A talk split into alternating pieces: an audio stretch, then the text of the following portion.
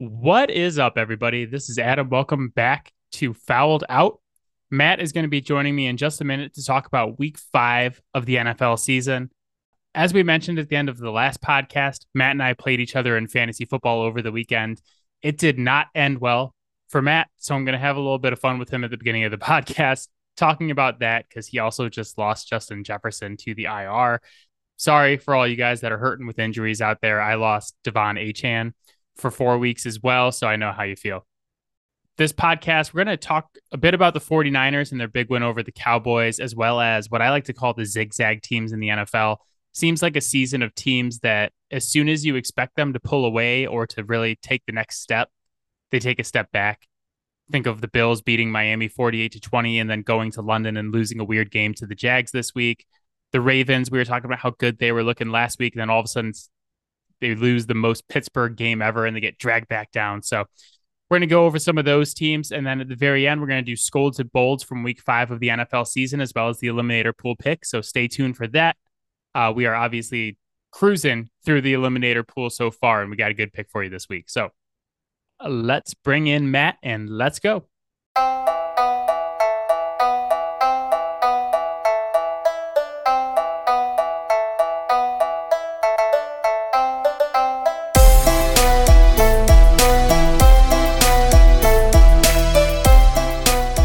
All right, Matt is here. I was going to start off the podcast the same way I do every week by asking you how you're doing, but we played each other in fantasy this weekend.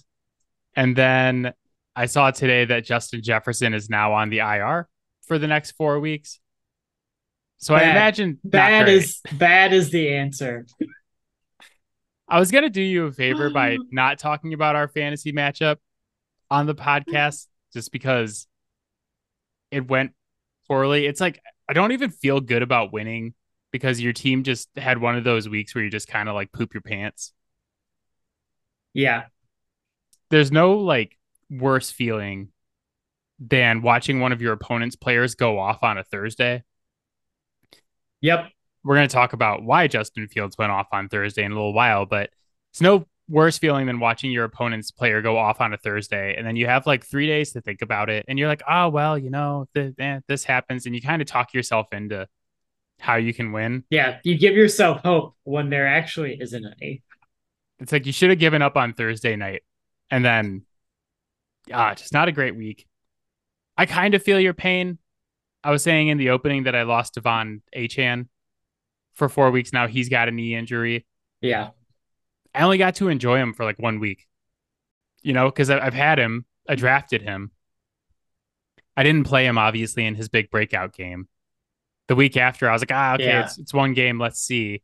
He has the huge follow up game, and I was like, okay, I have to play him now. He had a huge game on Sunday again, and now I'm just gonna miss him for four weeks. It like hurts my feelings. You know, Yeah. M- Miami has RB two and RB three in fantasy right now with Achane and Mostert. Yeah, And I we think were talking about that this weekend. yeah, Tyreek Hill's the wide receiver one as well, which shouldn't surprise anybody because they just set the record for most yards from scrimmage through five games. They're like they Yeah. passed the greatest show on turf for the most yards through five games of a season. So get well soon. Achane and Justin Jefferson, you will be missed. I have two topics to talk about with you today that are going to cheer you up. Yes. The first one is that the 49ers absolutely whomped Dallas on Sunday night, 42 to 10. The second is that the NFC North race might already be over. Let's start with like the bigger national news. We'll do the 49ers game first. And then we'll visit with our Motor City Kitty friends, the local Detroit team. So, like I mentioned, 49ers beat Dallas 42 to 10 Sunday night, absolutely dominating all three phases of the game this seems like kind of an obvious takeaway, but I've left five weeks of football just thinking that the 49ers are head and shoulders above the rest of the NFL right now. We kind of talked about them in the offseason. We gave two options for them this season with their Philly obsession that we talked about ad nauseum. Yep. And it was either the Philly thing drives them crazy and they are the bad vibes team and they are not that they're not as good as they should be this season. Or two, the Philly thing turns them into like a heat seeking revenge missile that just wreaks havoc on the entire league. There was no in between. It was either like nine and eight or 17 and 0. And it, it looks like we're headed towards the latter right now with how good they've been. Definitely the latter of the two uh, is the the direction they have trended in. I am very curious to see what would happen to them if they go into week 13 and then lose to the Eagles again to see if that would kind of like derail, derail them. But like, that is literally the only concern at this point. Kyle Shanahan is absolutely in his bag right now. The one area of their offense that I am like a little bit more skeptical of when they're just like, you know, like straight up, just like drop back passing game. Well, you know what? No one has been able to force them to need to really rely on that a whole lot. So good luck. I know Purdy looks like he's taken like Purdy's taken the jump in year two yeah. that you would hope that like a lot of these young quarterbacks who were drafted over the last three years would take. It's like, yeah, I get it. You have so much time. Like the offensive line is so good. You got time. Everybody's open, or there's an open person on every route because the weapons are absolutely ridiculous. Like the two teams right now that I think far and away have the best weapons are Miami and San Francisco. I think the Eagles are probably up there too. I think you can make that argument that that's a pretty loaded skill position team as well. But like they make it super easy on Brock Purdy, but also just like his ability to process, get the ball out quickly, like keep that offense moving. He just like seems like he knows the offense so well this year and he knows where he wants to go with the ball all the time. If you look at like the 49ers and the Eagles, I think really just kind of comes down to like okay, do you prefer the better weapons to be running backs or wide receivers? The thing that is also so scary about Purdy is that like yeah, the offensive line is great and they're going to give him time, but he doesn't need it because he gets the ball out really quick, like nine times out of 10 he knows where he's going based off the pre-snap read. And if the pre-snap read ends up being wrong, he makes the adjustment and goes to the next guy. Which is really a, a testament to Kyle Shanahan's offense and being designed in a way to make that easier. Did you ever see that movie, The Brady Six, or whatever it is? No, no. Do you know it's so if you haven't seen it, the Brady Six yeah. is like a movie about the six. It's like the Brady Six or the Brady Seven. It's about all the quarterbacks who were drafted ahead of Tom Brady in that draft. Yeah. And about like how their NFL careers panned out and what they're doing now. And it's like it was filmed while he was still in New England. And they're like, here's the quarterback drafted ahead of Brady. He now sells energy for a wind farm and then it shows Tom Brady. They're like, Tom Brady's just won his sixth Super Bowl. I have a feeling that we're moving towards getting like a a Brock Purdy documentary or like a, a brockumentary, if you will, called the Purdy Eight, and about like the eight quarterbacks drafted ahead of Brock Purdy because that draft class was weak at quarterback going in. The majority of those guys who started last season or had time last season somehow look like they're even worse this season. Like Pickett in Matt Canada's offense looks like he's regressed massively. Like the jury's still out on guys like Ridder and Howell who are yeah. starting for their teams and are kind of up and down. But like, you know, Malik Willis is in there. Uh I think what Matt Corral, like some other guys. Yeah. The the Brock Purdy thing is incredible. I I see us on a trajectory where we're like, God, all these eight quarterbacks were taken ahead of him, and he's yeah. probably like what a top fifteen ish quarterback in the league right now. Seriously, like try to name fifteen quarterbacks that you would take over him right now.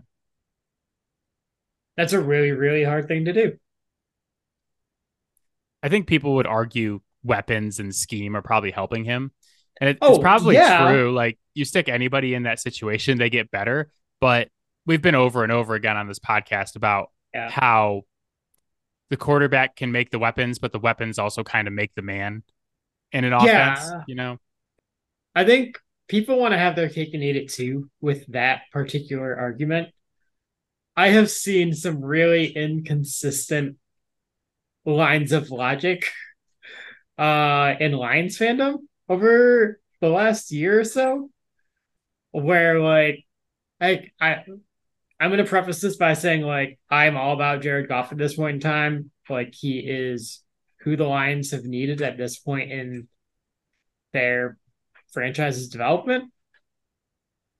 However, for them, for people to sit there and be like, oh, like Jared Goff, like he needed the offensive line, he needed the, the receivers, like his first year in Detroit, this, this, and that, making all the excuses for him, like the last couple years in LA.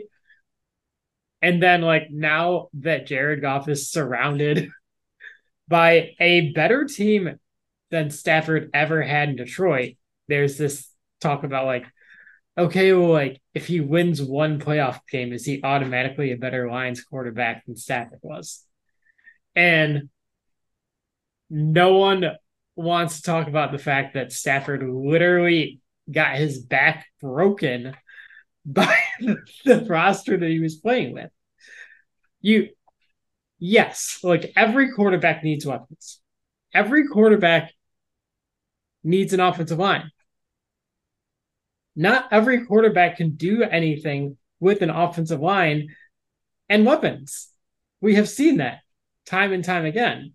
So, like, yeah, those things have helped Brock Purdy, but like, we have seen enough quarterbacks that could not do anything with equal weapons to what Brock Purdy has. So, I, I'm not going to hear any of that. Like the dude is really smart. He's decisive and he puts the ball exactly where it needs to be. Like that's what a quarterback is supposed to do. Yeah, there are very few quarterbacks in the NFL every year and like really throughout NFL history who are transcendent enough to make less than ideal situations work as far as like your offensive line, your weapons, yep. not being as good and still being able to make the playoffs and be a competitor. Right. And we see every year like situations change and all of a sudden guys drop off and it's like, oh man, this guy just like dropped off out of nowhere. What's going on? You know, Dak Prescott, the guy who was on the other side of this beatdown, is a pretty good example of that because, you know, they Amari Cooper's gone, they let mm-hmm. Kellen Moore leave over the offseason. So like your offensive coordinator's gone, some of your weapons are gone. Like you don't oh, have they, the they didn't let anymore. him leave. They they ch- Mike McCarthy chased him out of town as a scapegoat. the Cowboys are one of the only teams that could win double digit games, win a playoff game, lose on the road to a good 49ers team, and then still need a scapegoat. It'd be like, this is a failure of a season, even though they haven't won a Super Bowl since the 90s. That the argument from McCarthy was like, well, we we weren't really running the ball enough, even though like they were like sixth or seventh in the NFL in rush rate last year. But what what does Mike McCarthy do to open up this game against the 49ers? He he throws the ball like seven or eight of the first 10 plays okay, so you're well, we we all knew that you were full of shit from the beginning. Except for Jerry Jones, apparently, because he hired you. But I think that's more of a game recognizes game thing and just brought him in. The Cowboys had a really good season last year from an objective standpoint. Like I said, double digit wins, you win a playoff game, you have stuff to build on, and you decide to get rid of a guy who's thought of as one of the better offensive coordinators in the NFL. And you're just like, yeah, we're no, we're good without him. It's actually his fault that we didn't win the Super Bowl, so he must be he must be fired. They kind of seem like a team right now that is just going to beat up on bad teams. And when they do, people are going to be like, "Oh, well, watch out for Dallas." Like, you know, their three wins are over the two New York teams and the Patriots, who we're not going to talk a ton about my team on this podcast because I just I can't physically unable to after the last two weeks. But those are like three of the five worst teams in the league right now.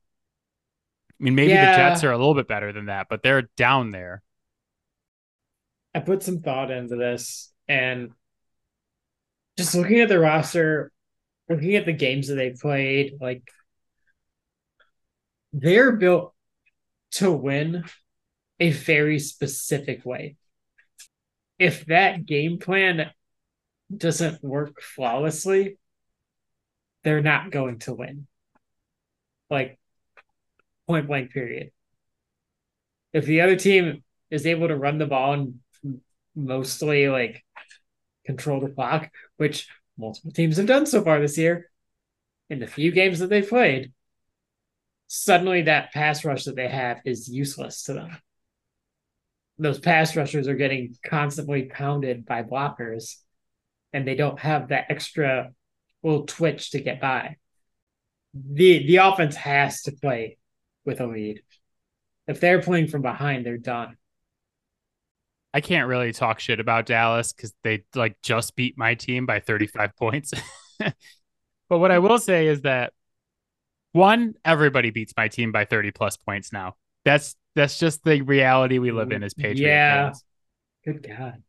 34 to nothing to the Saints this weekend. I with Olave only catching like two passes. Yeah. Yeah. I don't I don't want to get too into it, but just like when Derek Carr drops back and has nowhere to throw and checks it down to Kendre Miller, who then gains 50 yards on the check down. It's like this team is completely broken. Yeah. But the Cowboys seem like they're just going to beat the bad teams this season. And like looking at their schedule, the bad teams are kind of off their schedule right now. Mm-hmm. I mean, so you had like a super soft opening to the season and should have gone 4 0, couldn't do it because you blew it at Arizona, hounded by the 49ers. Next couple weeks at Chargers, home for the Rams, and then at the Eagles. There's also a bye weekend there. They have like a stretch of Giants, Panthers, Commanders, but the late season stretch, holy cow. Seattle, Philly, Buffalo, Miami, Detroit. And then they finish with the Commanders. Like it the remainder of their schedule is not soft by any means. They might still be like a nine win team, eight win team that sneaks into the playoffs. Just because, like, looking at it right now, I don't know who's going to win enough games to take that spot from them if they do win nine games. But I don't think that it's a guarantee by any means. There were like six ga- six games on that schedule where I'm like, well, that's the, those are like almost guaranteed losses, and they are they're already at two. So the margin for error here is exceedingly small for them to be in a playoff window. Yeah, these next couple of games are actually turn out to be pretty critical. Like they play the Chargers on Monday, going up against the aforementioned Kellen Moore. Yeah. They have a bye week, and then it's like you, you gotta win at least one, preferably two of these Chargers Rams if, games in order yeah, to stay if, in if, it. If they if they lose to the two LA teams, they're done. It'd be really tough to come back from yeah being 0 and 2 and then what would that make them 3 and 4 through 7 games? Yeah, cuz they probably have to go at least 5 and 1 in the division, which I that that's a tall, tall ask. That's a tall order there. Oh, I don't know. After what we saw out of Washington on Thursday, are you them, confident them, about that? Them beating Philly even once mm-hmm. is an extremely tall order. I'm just saying the other four might be layups at this point. like, eh. I don't. If Washington plays that same game plan that they just played Oh, against Justin yeah. Fields and the Bears, Yeah. No, we'll we'll we'll get to that rant.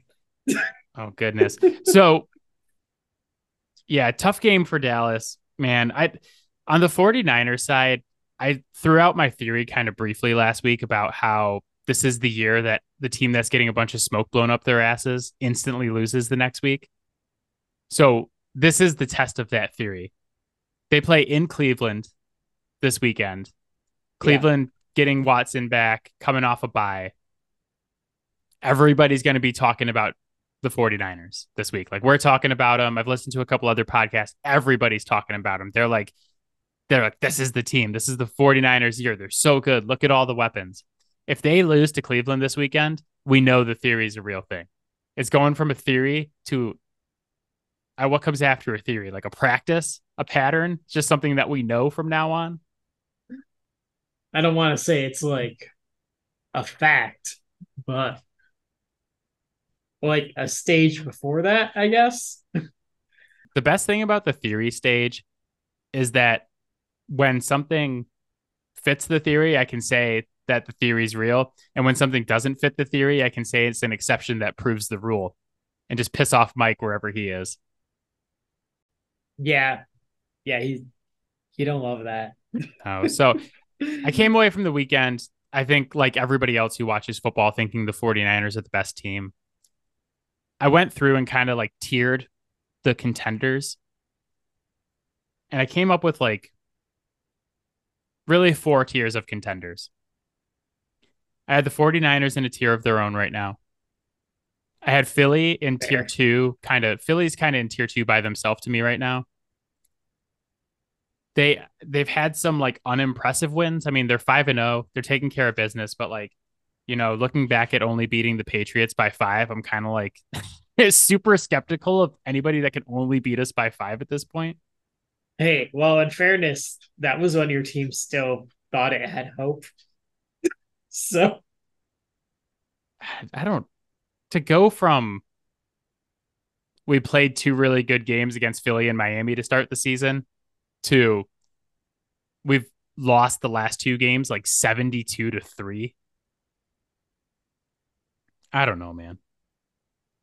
I'm I hate to say this and I really hate to say this in a recorded format, but I'm starting to think that firing Bill Belichick is the way to go. the the trajectory here feels very similar to like a team head coached by Matt Patricia. It's Like they they they come out this out of the season like lose a couple of tough games to like some good teams, like play those teams better than you probably should have. And then like after that, it's just like the wheels kind of fall off. You'll pick up some games later on down the road when it doesn't matter anymore. But like at that point, like the the season's over, everyone's kind of checked out. just enough games to not get Caleb Williams, is what you're telling me. Yes, exactly. I think there's been all sorts of Patriot stats thrown out the last couple days. I'm just going to give you the most damning, and then I'm going to move on to my tiers. The Patriots spent a mid round pick on a kicker and a mid round pick on a punter in the past draft. I don't like where this is going for you. We are 32nd in special teams DVOA. A Bill Belichick team that dedicated real resources to special teams is dead last in DVOA. Christ. I'm just gonna say, I'm gonna say it. My dad is gonna gasp, and you can all just revel in it for a minute, and then we'll move on. I think it's time to let go of Bill Belichick. I honestly, like, I wouldn't promote anybody internally. I think we need to completely clean out the coaching staff. Everybody has to go. All new coaching staff. No more Bill. No more Bill's kids. No more Jerod Mayo, who I know people love. No more Bill O'Brien. We need completely new voices, a completely new staff. But so Philly's in tier two by themselves, mainly because the wins haven't been as impressive as San Francisco. And I'm also still concerned about the pass defense. Uh, it's getting better, but they're 25th in pass yards allowed, partially because you literally can't run the ball on them. so you have to throw it. They play uh, not this week, but next week they play Miami. So I'm super interested in that game because if that pass defense is a true weakness, Miami's going to absolutely expose that. Tier three is where it gets kind of interesting.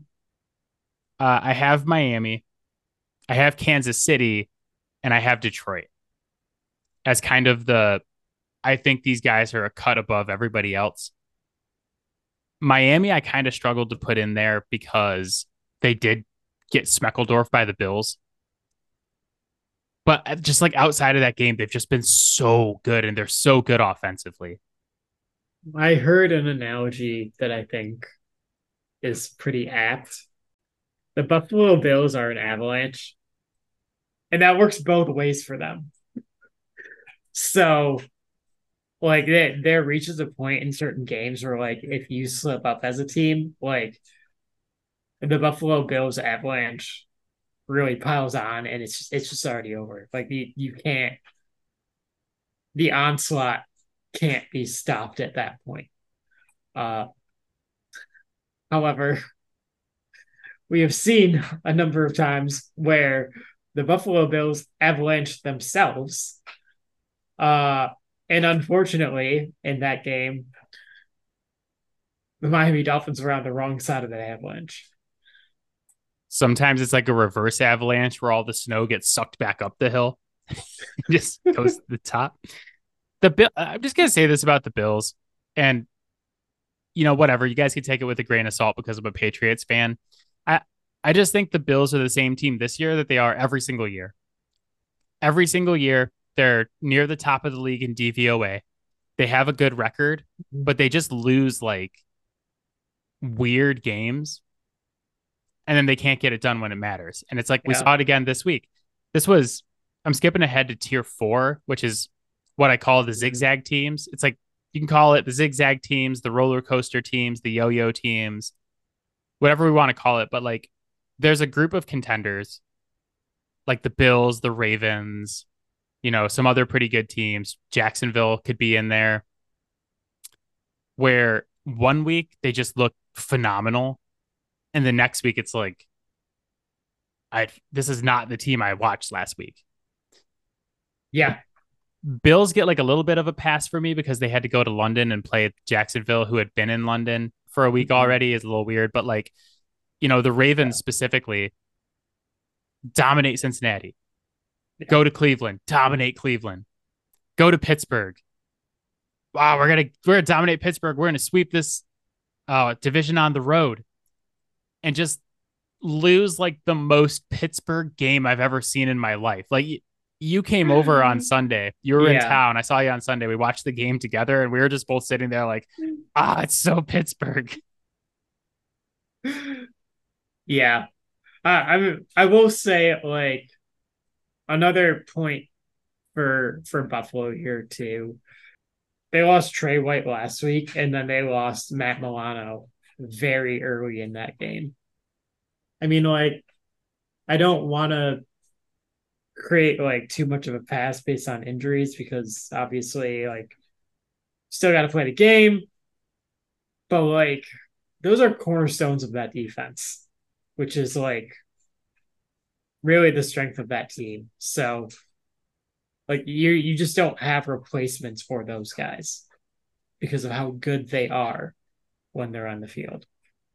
As far as Pittsburgh goes, I feel like I feel like at this point with them under knowing that like Matt Canada is bad and refusing to fire him. Uh which I don't know, maybe they're just waiting until their bye week. Who knows? Um and I feel like they're just like trying to lure everyone into a mud pit and just level the playing field and hope for the best. Did you see the story that like TJ Watt dislocated a finger and like tore ligaments during the Baltimore game and then popped it back in himself and kept playing? That then, sounds very much like TJ Watt. After that, made like the two biggest plays of the game aside from like the George Pickens touchdown. Yeah. Such a TJ Watt story. The thing about the Bills, you know, I know they lost some guys and all that. They're going to come home. They're going to play the Giants on Sunday night. Like, what is the point of having the flex Sunday night scheduling if we're not going to flex out Bills Giants? Why are we leaving that on Sunday night football? The Giants should not be in prime, like zero primetime games for the Giants the rest of the season. They should not have any. But they're going to come home. They're going to beat the snot out of the Giants on Sunday. They're going to go to New England the week after, and Josh Allen's going to have a perfect passer rating against the Pats defense again. He's probably going to throw eight touchdowns. They're going to beat us 42 to nothing. I know eight touchdowns is not 42 points. don't don't start with me, America. Hold on, I'm talking to America. I'm having yeah, I'm having a bad season, guys. Like thank God my fantasy team is good because I don't know what I would do if like both my real team and my fantasy team sucked. And I couldn't do math. But they're gonna like beat the crap out of like the next three teams they play. They're gonna look really good in DVOA. People are gonna be like, oh yeah, see the Bills are fine. And then they're gonna go to Cincinnati in like three weeks on Sunday night football. And they're gonna get smacked by the Bengals and people are going to be like, oh, so it's like this is the yo-yo. It's like, oh, they beat the crap out of somebody. They look so good. They lose to a good team. You know, we're just up and down and up and down. They'll end 12 and 5. We'll pick against them in the second round of the playoffs and we'll be rich. This is the destiny of the Buffalo Bills. But one of the things that's really impressed me about your team, the Lions, is that like we have all of these teams, all of these potential contenders who are the yo-yos, the zigzags, the roller coasters who are just up and down and you expect them like the Ravens we talked about last week where we're like, damn, they got to be feeling really good about where they're at in this division. Cincinnati's off to a bad start. They just smacked Cincinnati and Cleveland. Pittsburgh looks bad. And then Pittsburgh beats them. Cincinnati wins in Arizona. And all of a sudden, they, after all the boom and the bluster and all the concerns, Cincinnati's back to being one game behind the Ravens when they had a choice, like a chance to just like stomp yeah on the throat of that division. The Lions have not yo-yoed this season. I know they lost that Seattle game, but I think Seattle is like a low-key really good team. But yeah, I mean, we, we got to keep in mind like it's week 5. Like a couple of bad games now per- completely skews the perspective. And I think if we when we if we look back on this in like week 12, some of the takes on Seattle are gonna look real bad at this point in time. Mm-hmm. But for Detroit, like they lose the one Seattle game. It is what it is. But they've like really taken care of business the last couple weeks. And I know yeah. it's been inferior competition, but same old Lions has been a saying in Detroit for years now. Yeah. I think it might be time to get rid of the saying. I don't think we can say same old Lions anymore because, like, this week was another example. You go into this game against Carolina, a team you should absolutely smack. And then, you know, like whatever it is, Friday, Saturday, it's like, oh, you know, Amon Ra's out. Jahmyr Gibbs is out. We're missing a couple yeah. guys. And in the same old Lions days, this team might not lose that game, but it would be closer than it had any right to be. You know, it'd be we'd be sitting on my couch sweating bullets watching this game. No such luck for Carolina on Sunday. They get smacked from the opening kickoff. Feels like for the Lions that when they're playing, you know, these teams that are like pretty good teams like the Falcons or like bad teams like Carolina, it's like kind of doesn't matter who's out there for them. It's like we're just going to make this work with the guys that are available and we're going to take care of business. And that's, they've done so so far this season, been impressed. And so they're not one of those like yo yo teams that keeps getting dragged back into the muck with everybody else. They're like, oh, Green Bay, you want to absolutely implode on Monday Night Football? Be our guest. We'll take that two game division lead.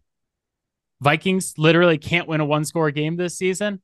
Yeah, no problem. We'll take a three game lead on you guys too. Like the NFC North race, I, it might be over right now. I don't think anybody is going to win two more games than the Lions are the rest of this season. I feel very comfortable with this lead. I would not be surprised if at the end of the season they win the division by a bigger margin than their lead is right now. No one is posing themselves as any sort of threat. When you talk about them not being one of these yo-yo teams, like that just really comes down to like every single player on that roster is entirely bought in to every word coming out of Dan Campbell's mouth. You know, he was talking about how, you know, he's he's never worried about the teams that you see coming. It's the teams that you don't see coming. And like one of his players came up to him and he was like, Hey, coach, chill out. We've got this. Right. That every one of them is taking these layup games as seriously as going up against Kansas City week one. And that's huge. I'm going to say you something that's going to piss you off. You're not going to like this. But we talked about my feelings about Bill Belichick right now and about how if we're gonna if we do get rid of him, we really need to clean house and just get rid of our all of our coaching staff, get a completely new head coach, and start getting new blood in there. And I was like, man, who would I want to be the next head coach of the Patriots if we do indeed fire Bill Belichick?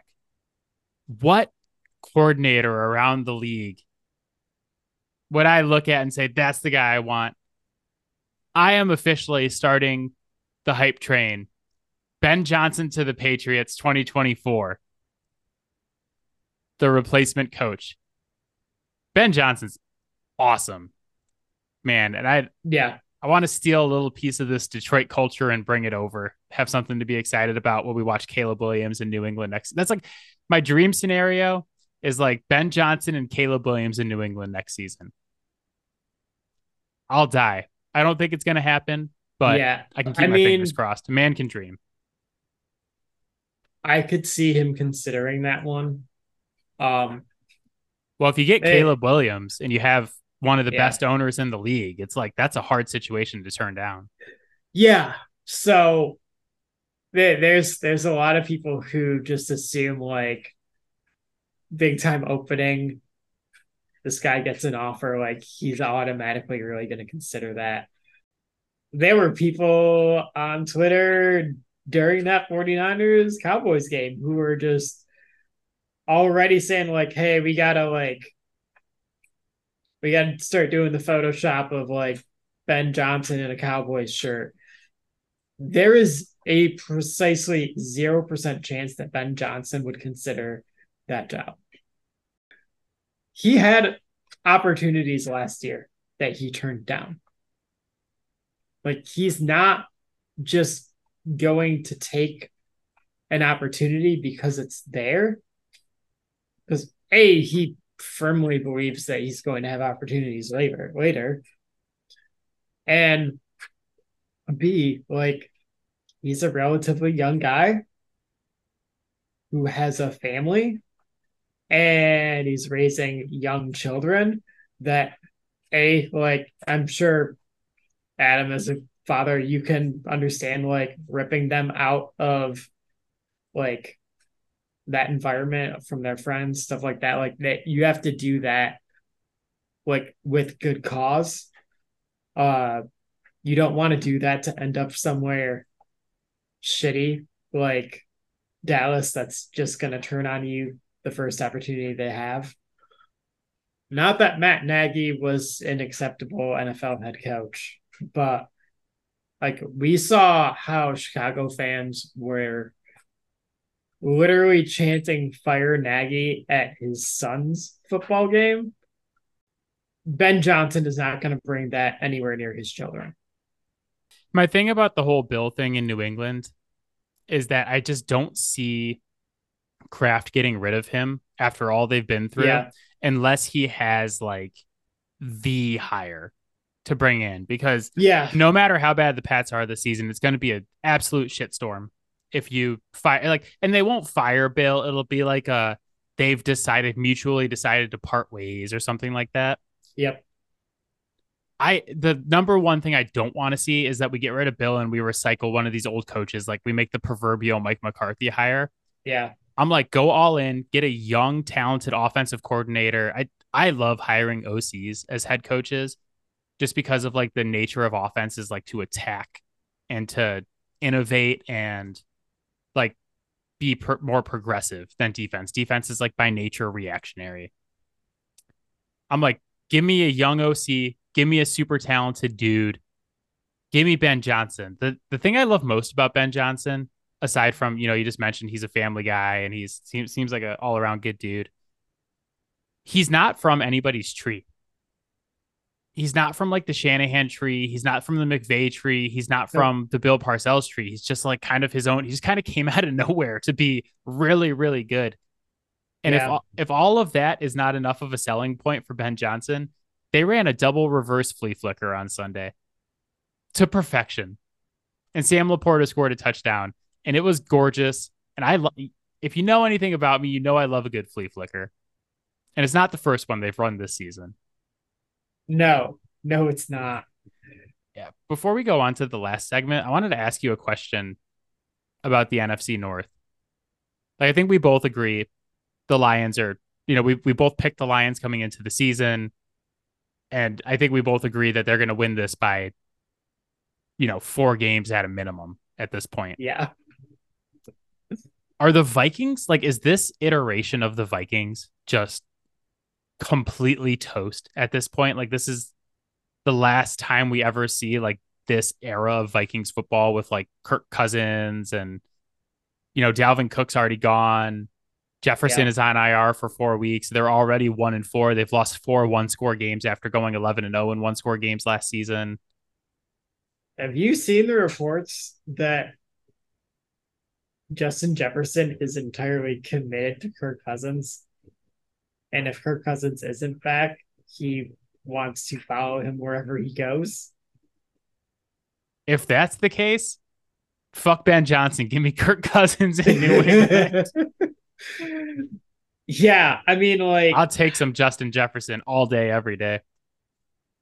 We we were we were kind of even before we had the podcast, we were talking for years about how the use of the salary cap and the construction of their roster, like it wasn't sustainable. The last few years, it just feels like they were building these glass cannons. Like it, the glass cannon finally just shattered this year. Don't know how you can choose to go forward and just try to run this back next year. Like you you need to just start rebuilding. The problem is if those reports about Justin Jefferson are true, then they're rebuilding a hell of a lot more than they would have expected to. I just am looking at this season with the news of the Jefferson injury today. Like it already seemed like a lost season. It seems like it's going to be completely lost because he's not, he's going to miss four weeks. Yep. At least. And in that time, they play the Bears, the 49ers, the Packers, and the Falcons. I think like best case is like two and two maybe you could pull off three and one in that time. I doubt it without Jefferson. Say they do go two and two. It's like, okay, yeah, he's eligible to come back, but they're a three and six football team through nine games. Why? Why come back? Why rush back? Why be like, oh, like I'm going to potentially risk re injury to my leg? And Kirk Cousins might not even be there when he's ready to come back.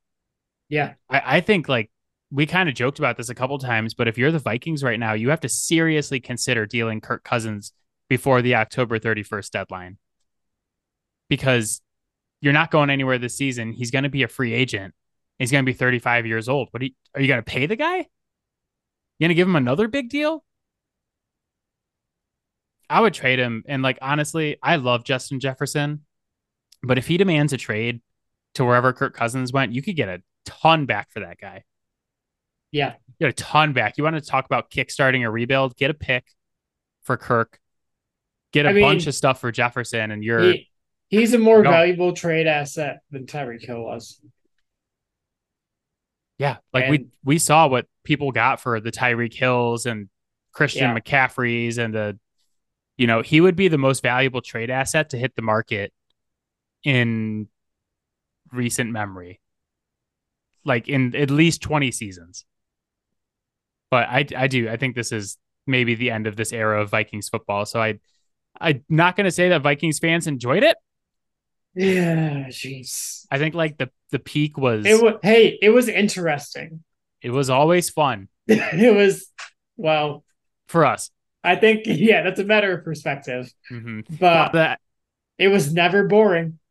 this era, this Kirk Cousins era of Vikings football, we're gonna leave it with the peak being the Minnesota Miracle win over the Saints, and then instantly getting smushed by Nick Foles in the Eagles right after. Like that, that was the peak of Vikings football. Was winning that game against New Orleans in Minnesota. Can we just say that it is almost always a bad idea unless they are truly like demanding out they will not play play for you whatsoever to trade away a high end wide receiver. Obviously, like okay, the Vikings traded Diggs.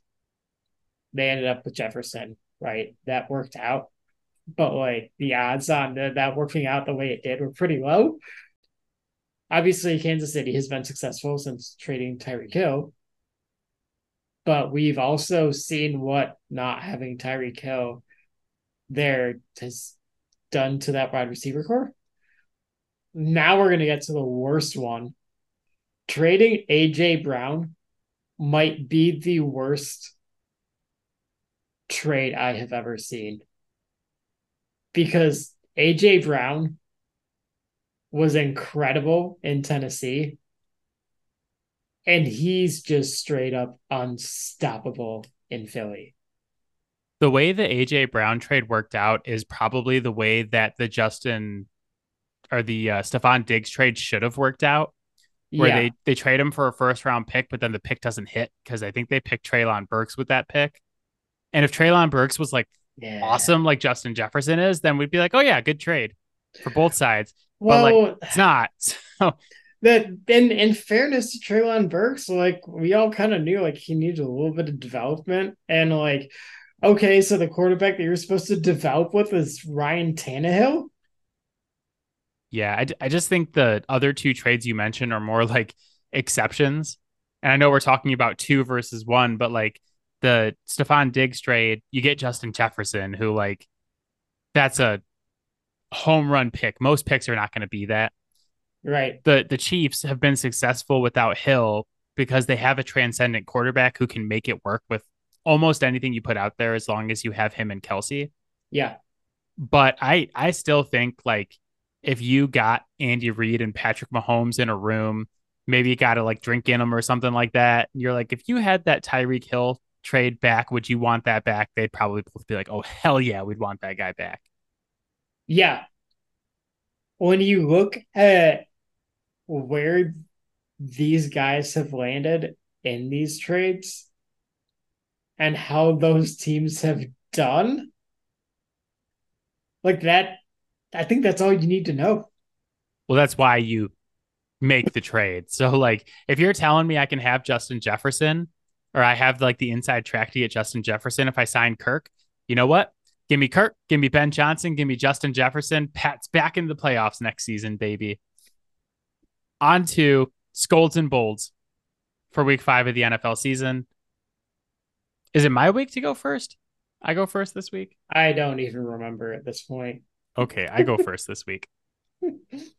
My bold for week five is Atlanta Falcons quarterback Desmond Ridder.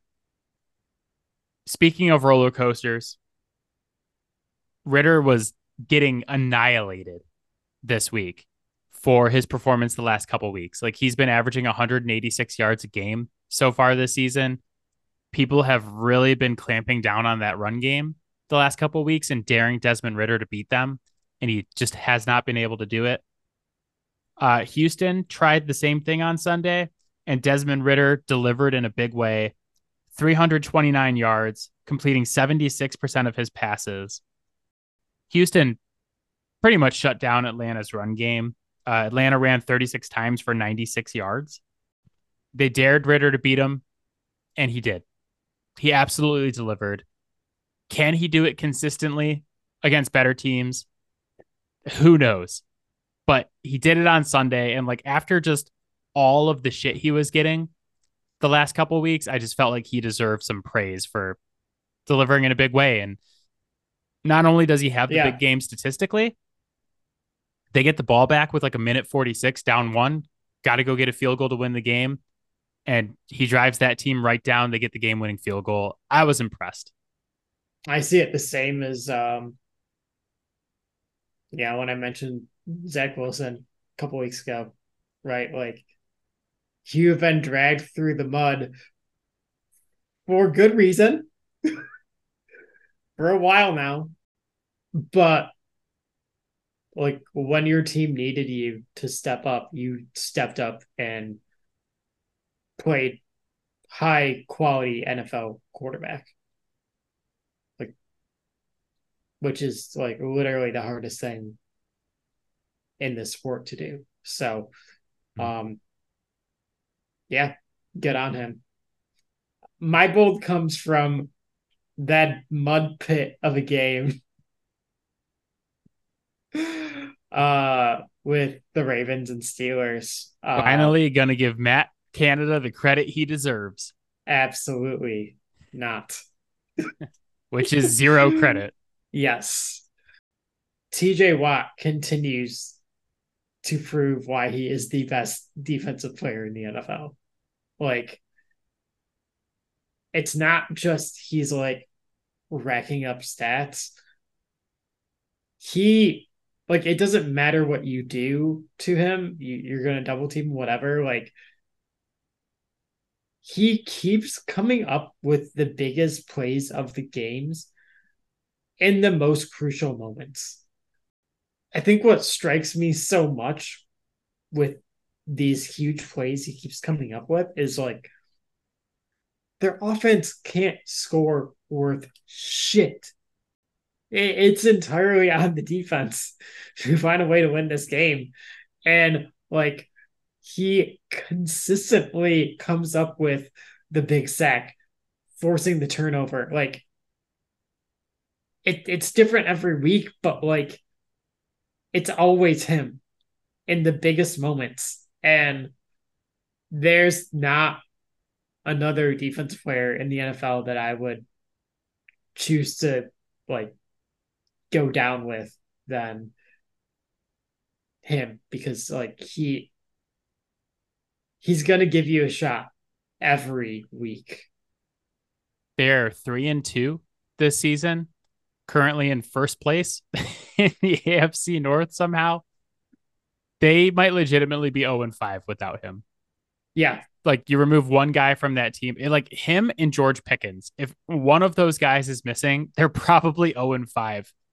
Uh, but especially without Watt, because he is incredible. I told the story earlier, like he legitimately dislocated his finger, tore tendons and ligaments in it, popped it back in, finishes the game, has a bye week this week, and is not going to miss any time. That that's like hockey level stuff. That's incredible my scold for week five. I'm going like a little off the radar here. I think this is kind of unexpected scold. Uh, it is the NFL scheduling department and whoever decides on these international games. It used to be that if you played in London, you got to bye the next week. You got time to recover. Atlanta played in London last week. They had a 1 p.m. game on Sunday against Houston. The Bills played in London last week. They play on Sunday. Luckily for them, they got Sunday night football. But like they had to play Jacksonville, who had already been there for two weeks and adjusted. And it kind of showed like the Bills looked kind of sleepy on Sunday starting that game. Jacksonville's been in London for two weeks, like I just mentioned. They got a 1 p.m. division game on Sunday. the fuck is this? The Ravens play in London against the Titans this week. The Titans get a bye the following week. You know who doesn't get a bye? The Ravens. The Ravens have a 1 p.m. game against the Detroit Lions the following week. Who did this to these teams? AI. Yeah, you know, it's You- funny. If you've seen those commercials, right? They're talking about how like AI is like a huge part of creating the schedule now. Why is Allen Iverson that involved in creating the NFL schedule? like, get Allen Iverson out of there. He's doing a bad job. He, he's still out there trying to break ankles.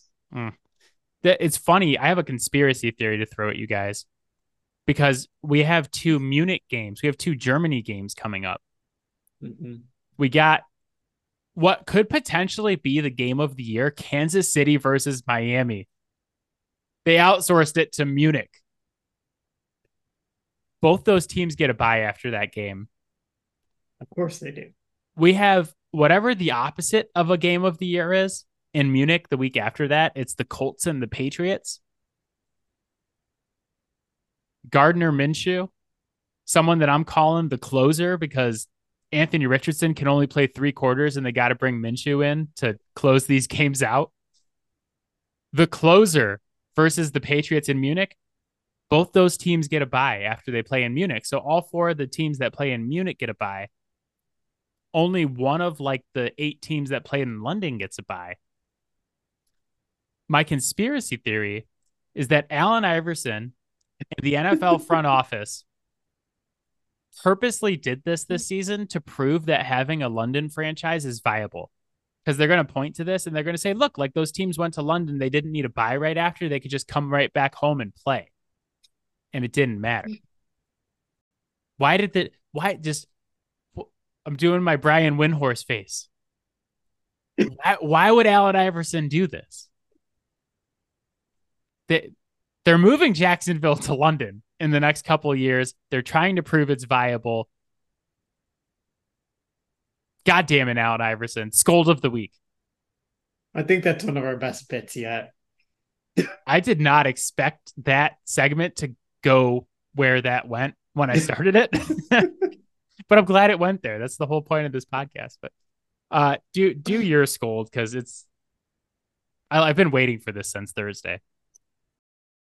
You might know that Justin Fields and more accurately, DJ Moore had a huge game against the Washington Commanders and pretty much single handedly won that game. Some would say Justin had a Fields day. Well, that's all for tonight, guys. As always, fouled out can be found on.